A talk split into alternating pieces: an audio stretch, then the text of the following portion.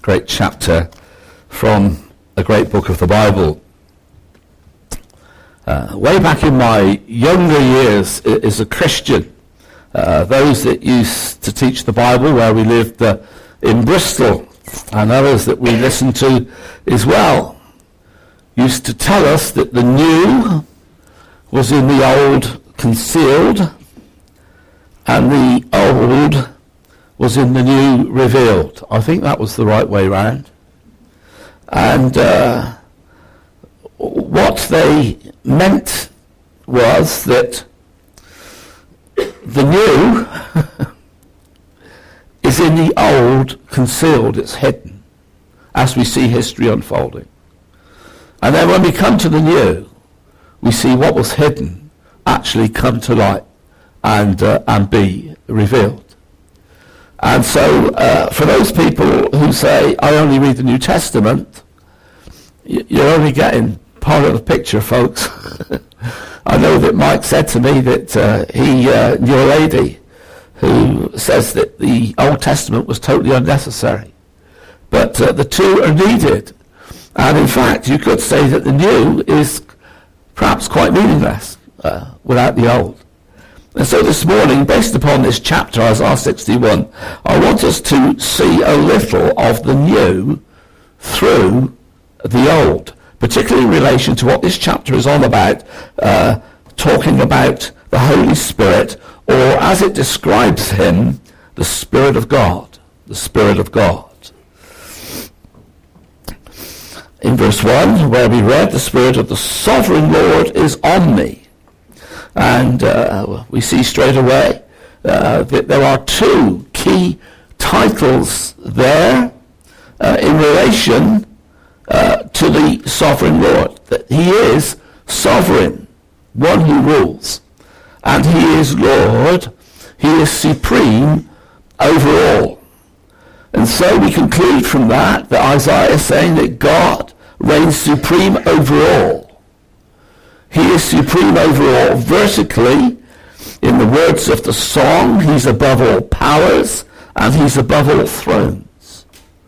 And then horizontally, through all time and eternity, if we think in terms of time being a horizontal axis uh, on a graph. And it's by his Spirit that God works. It's by his Spirit God acts what and achieves what he wills and what he purposes. If you were to go uh, online and go onto the website for BibleGateway.com, and if you simply keyed in uh, the Spirit of God, you would come up, it would come up with endless pages of Bible references. They go on, page after page. And you will find that the uh, first would be as early as Genesis 1 verse 2. The Spirit of God was there in creation. When at the outset of creation, when we read that the Spirit of God was hovering over the waters, as God was about to act in the wonderful act of creation. creation. And then as you go through the Old Testament, you'll find that frequently when God would raise up very, various individuals to achieve a particular purpose or a particular task at a particular point in time, for example, people to be leaders of Israel, uh, people who would be prophets, we would read that the Spirit of the Lord came upon them. And so, um, you come through to the New Testament and you see it there with people like John the Baptist, who was full of the Holy Spirit. Stephen at his martyrdom, full of the Holy Spirit. In this chapter, and you may not have just picked it up from the reading as Heather read it through, as helpful as that was, um, but uh, we see that God works at all levels within the world. Um, in verses 1 to 3, we see that he works at the personal level. He works in people's lives. He works in your life. He works in my life, please God. And then we go on to uh, verse 4, for example, and we see in that verse that he works at a national level. He can work within a nation, and uh, here it, we're thinking particularly in relation to the nation of Israel, that he will work within a nation to achieve his purposes for that nation.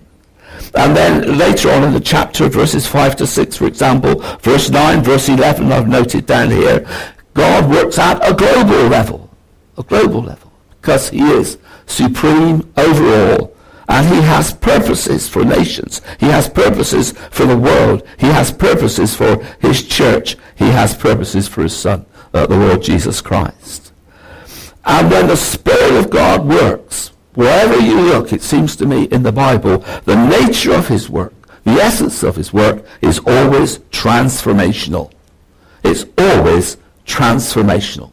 He comes into a situation to bring about a transformation, a change, which is uh, for the glory of God. And uh, when we come to the book of Isaiah, um, we find that it's no, no, different there. This chapter is no exception.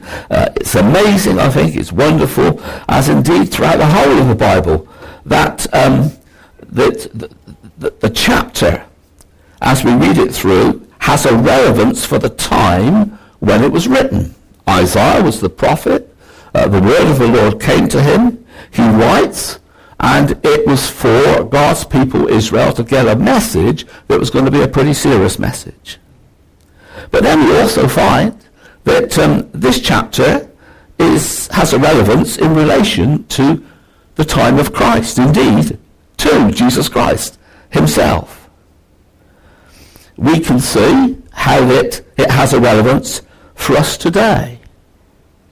And then, even beyond ourselves, it has a relevance for its ultimate fulfillment to be in the day yet to come when Jesus comes and other things uh, starts to happen.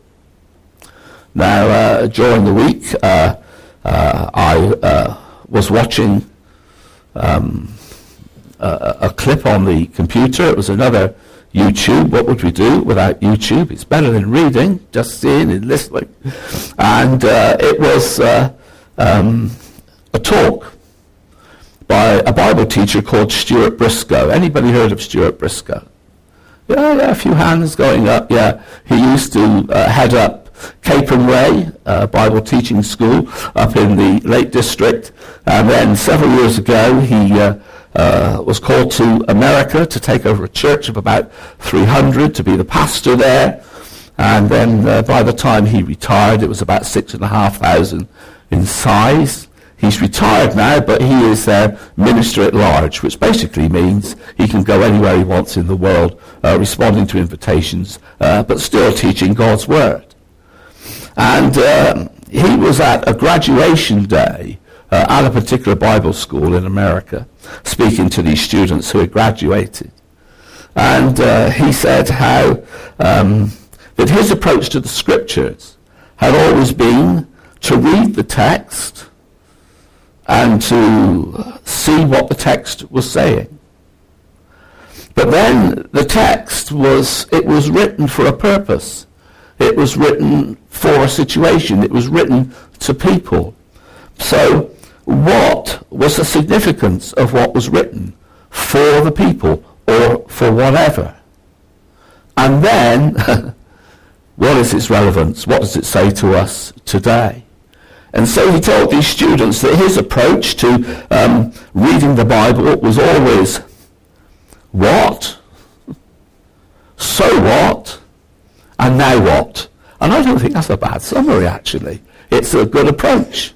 And uh, we'll see that uh, sort of coming through as we work through uh, this morning. It was relevant from when it was written. Um, the ministry of Isaiah was at a time when the Assyrian Empire was expanding uh, and Israel was declining. And uh, generally speaking, they were not good days uh, for Israel. but Isaiah in this chapter is speaking of a time that was going to come. It was round about uh, 586 BC when times would become even worse uh, and the nation would be overrun by the new Babylonian Empire. How much all of that is featuring in our service this morning. Uh, and taken captive when Jerusalem and the land will be just left uh, in ruins. Our, our front line last week had a relevance to it with Jeremiah sending the letter to those that were then um, in exile and so on. And then he says, but another day is going to come under another uh, empire. This time it will be the Medo-Persian Empire, when the people would be restored to their land. And they would come back uh, to, to Jerusalem, to Israel. They would rebuild Jerusalem, rebuild the walls, rebuild the temple, and so on and so forth. And in context, Isaiah 61 is referring to that time when there would be the poor or the downtrodden. But there was going to be good news for them because the situation was going to change from what it was. And as far as the broken-hearted were concerned, there were going to be people that were broken-hearted, but they were going to be healed. There were going to be captives and prisoners as a result of of, of, of the Babylonian Empire overrunning Israel and taking away people captive and prisoners, but they would be released from dungeons in darkness. So he's talking about the literal situation in which people are going to find themselves as a result of this conquering uh, by the empire. But when the situation changed, when their fortunes were going to be restored, Isaiah says, it's going to be the year of the Lord's favor. It's going to be the year of the Lord's favor. A day with a ring of jubilee about it. We had the Queen's Jubilee a few years back, um, but Jubilee is a Bible concept. Uh, and in the Jubilee of the Bible, people that had lost land had their land restored. People that owed money had their debts written off, and so on and so forth. It was wonderful if you benefited from Jubilee in that way. Uh, in effect, a line was drawn under the past, and folk could now look forward to a whole new future with a sense of joy and hope. And that is what Isaiah is laying out in this chapter. It's not good now. it's going to get worse. All right. But then we're going to be free. And we're going to be able to come back to rebuild and, and uh, have our own uh, land again. And therefore, uh, it would be a time of restoration, and it was going to be a time of healing for individuals in the land, and it was going to be a time of enormous transformation. That was how the Spirit of God was going to work. And he was going to be working in men's hearts. He was going to be working in leaders. He was going to be working in emperors. He was going to be working at all those levels that we thought about to bring about that transformation when once again the temple would be rebuilt and God would be worshipped and there would be glory in the land. But then he also said that this chapter had a relevance uh, to the time of Christ. Um, and uh, as that chapter was read to us this morning uh, by Heather, maybe as she read the opening verses, um, you kind of thought to yourself, well, she's reading from Isaiah, but uh, there's a feeling of deja vu about these verses. I've read them somewhere else in the Bible. And you're absolutely right, of course. Um, we've just started to go through Luke. We've had just one week. We should have been there today, but we're not. But hopefully next week with Tim Lewis, we'll be back on track. And then uh, further on, when we get to chapter 4, um, we will find these verses coming up. It was when Jesus, in his ministry, came home to Nazareth, and he went to the synagogue, and he stood up and he read, and this was the chapter where he read from, and he read the verses, the Spirit of the Sovereign Lord is on me, because the Lord has anointed me to preach good news to the poor. In Isaiah 61, that was Isaiah saying that. He was the one who was anointed. He was the one who was going to be able to be preaching this good news uh, to the poor and so on. But now it's Jesus. And uh, although its initial relevance was for Isaiah, Jesus said as he rolled up the scroll, if you remember, today this scripture is fulfilled right before your very eyes. You are seeing scripture. What? What? I mean, I would have loved to have been in church that day. But uh, that was not the reaction of the people, of course, because they wanted to be away uh, with Jesus and would have thrown him uh, headlong to his death. Anne, can you take this little spider from me, please? I'll just leave him there to amuse you if you don't want to listen to me. Oh, this thing dangling down the corner of my eye, I wonder whatever it was. Um, and so we see that Isaiah didn't just have relevance for its time, but also uh, in the time of Christ. Assyria, Babylon, the exile, the return of Israel, the reconstruction of their land was all about history. And uh, over 500 years before that happened in chapter 61 was fulfilled at that time. But now it would be fulfilled also in the ministry of Jesus. And of course, as Jesus came and carried out his ministry, his ministry was transformational. Jesus is described as full of the Spirit of God, full of the Holy Spirit. And it was transformation for the people of his day as he revealed to them the kingdom of God and what life in the kingdom would be all about and healing those in need. With Jesus, they would be seeing not the law of the Old Testament, but wonderfully the grace of the new. John says that the law was given by Moses, grace and truth came by Jesus Christ in a wonderful way also fulfilled the law we understand. It was interesting to note, to note where uh, in uh, Isaiah 61 it was that Jesus stopped reading. If you read the account in Luke chapter 4.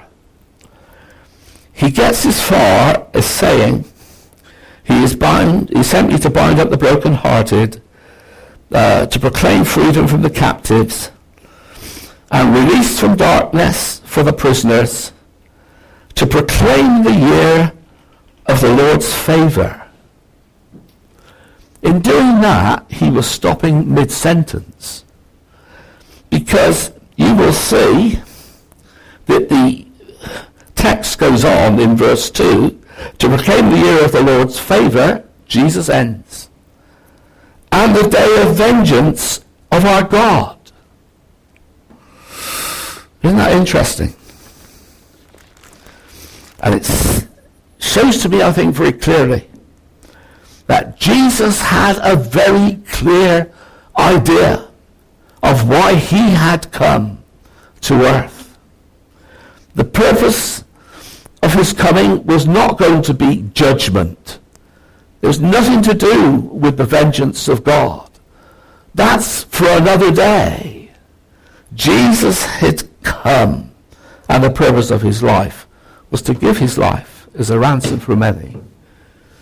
Uh, the key verse that uh, I think uh, Andrew gave to us um, for Luke's Gospel was the one in Luke 19 with Zacchaeus, uh, that the Son of Man is come to seek and to save uh, that which was lost.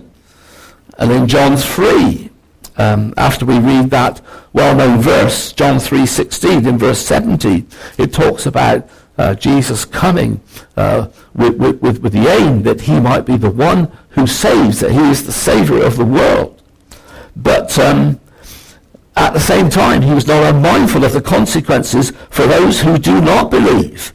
Because at the end of the chapter in John 3.36, Jesus says, whoever believes in the Son has eternal life. But whoever rejects the Son will not see life, for God's wrath remains on him. And that again is in association with events uh, yet to be. Isaiah 61, scripture fulfilled in context for the people for whom it was originally intended. But the Bible is a living word, the living word of God. And when Jesus comes, he says it's fulfilled in him. But then we said, um, what? So what? What now? What's the relevance to us? Well, there is a sense in which we still live in what Isaiah described as the year of the Lord's favour, and what Jesus described as the year of the Lord's favour. Christians often refer to it as the day of God's grace, when his love extends to us for us to know reconciliation and restoration to him, to know forgiveness because of what Jesus has done, for us to be restored to him, to become his children and his people in part of his church. We live in a day when there is good news for the poor. I'm sure literally it's good news for the literal poor of Baghdad that um, St. George's Church has that ministry that it has. People come to church on Sunday and those that don't have go home with food. That is, they literally help the poor. And that's good news for them at that level. And at the time of writing, Isaiah was referring to those who were downtrodden and disadvantaged because of the exile in Babylon. But Jesus spoke of those who were poor in spirit. Now, what does the Bible mean by that? I understand it to mean those people who in their hearts recognize they have nothing that they can bring to God and just have a need of Him. People who recognize their need of God. People who are poor in spirit. And we remember the words of Jesus. To those Jesus said, Blessed are the poor in spirit, for theirs is the, the kingdom of heaven. And then there's freedom for the prisoners plenty of people who are in captivity these days. We know that our prisons are overflowing. Uh, we know that perhaps there are out free on the streets in our land uh, those that perhaps for the good and benefit and safety of society should not be there but should be in a prison but there is no room for them. But I don't think Jesus was talking about that sort of prisoner when he said that the scripture was fulfilled in him. Somebody once said, very famous, can't remember their name, but it was quoted on the telly this week, that stone walls, it's not only stone walls and bars that do a prison make. It's not only stone walls and bars that do a prison make. There are so many of us in our land today who are captive to one thing or another. Captive to obsessions, captive to habits, captive to circumstances. In one way or another, people who are captive. GCM go out on the streets for those that are homeless. And one of the key reasons why they are there is because they are captive. They are captive to one habit, addiction of one form or another. Or they're captive, victim of circumstances. And Jesus Christ says, I've come to set these people free. The Bible says if the Son makes you free, then you are really free. If the Son makes you free, then you are free indeed.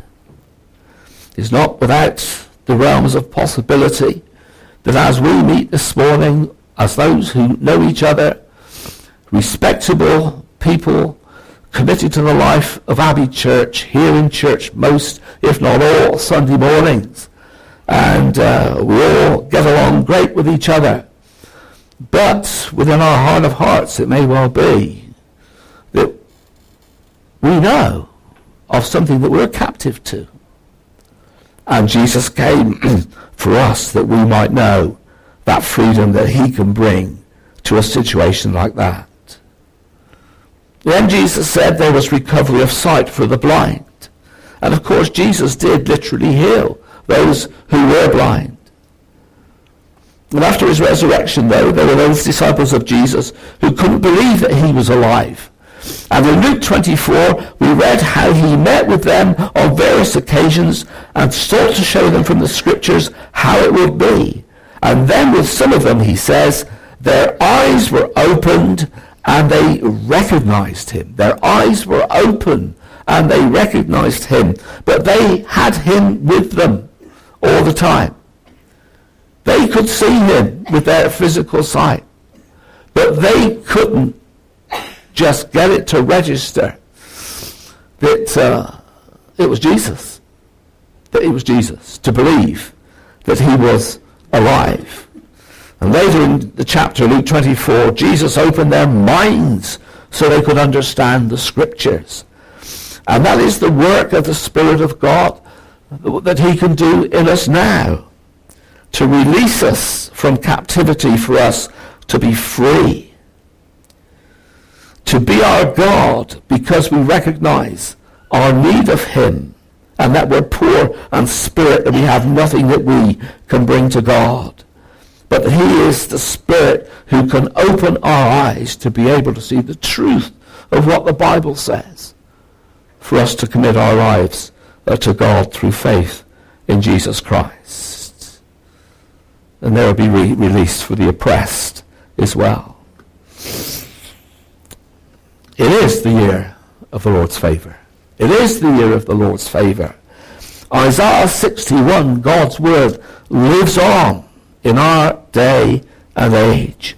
And God wants to do his transformational work in us for us to become like Jesus.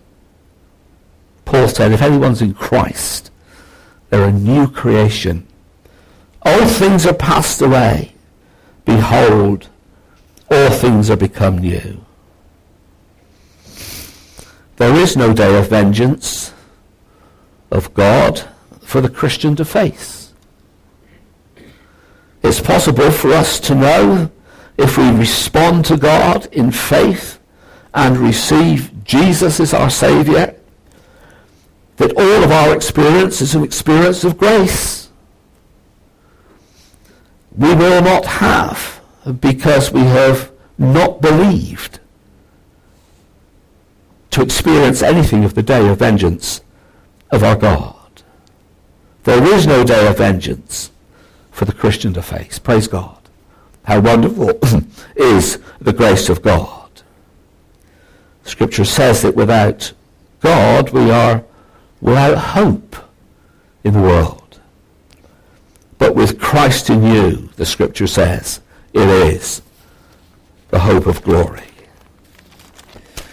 So what is it then that God wants us to be by his Spirit? Well, we read some lovely words uh, in that chapter 61.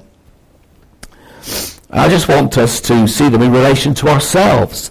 That God wants us by his Spirit to bestow on us a crown of beauty instead of ashes.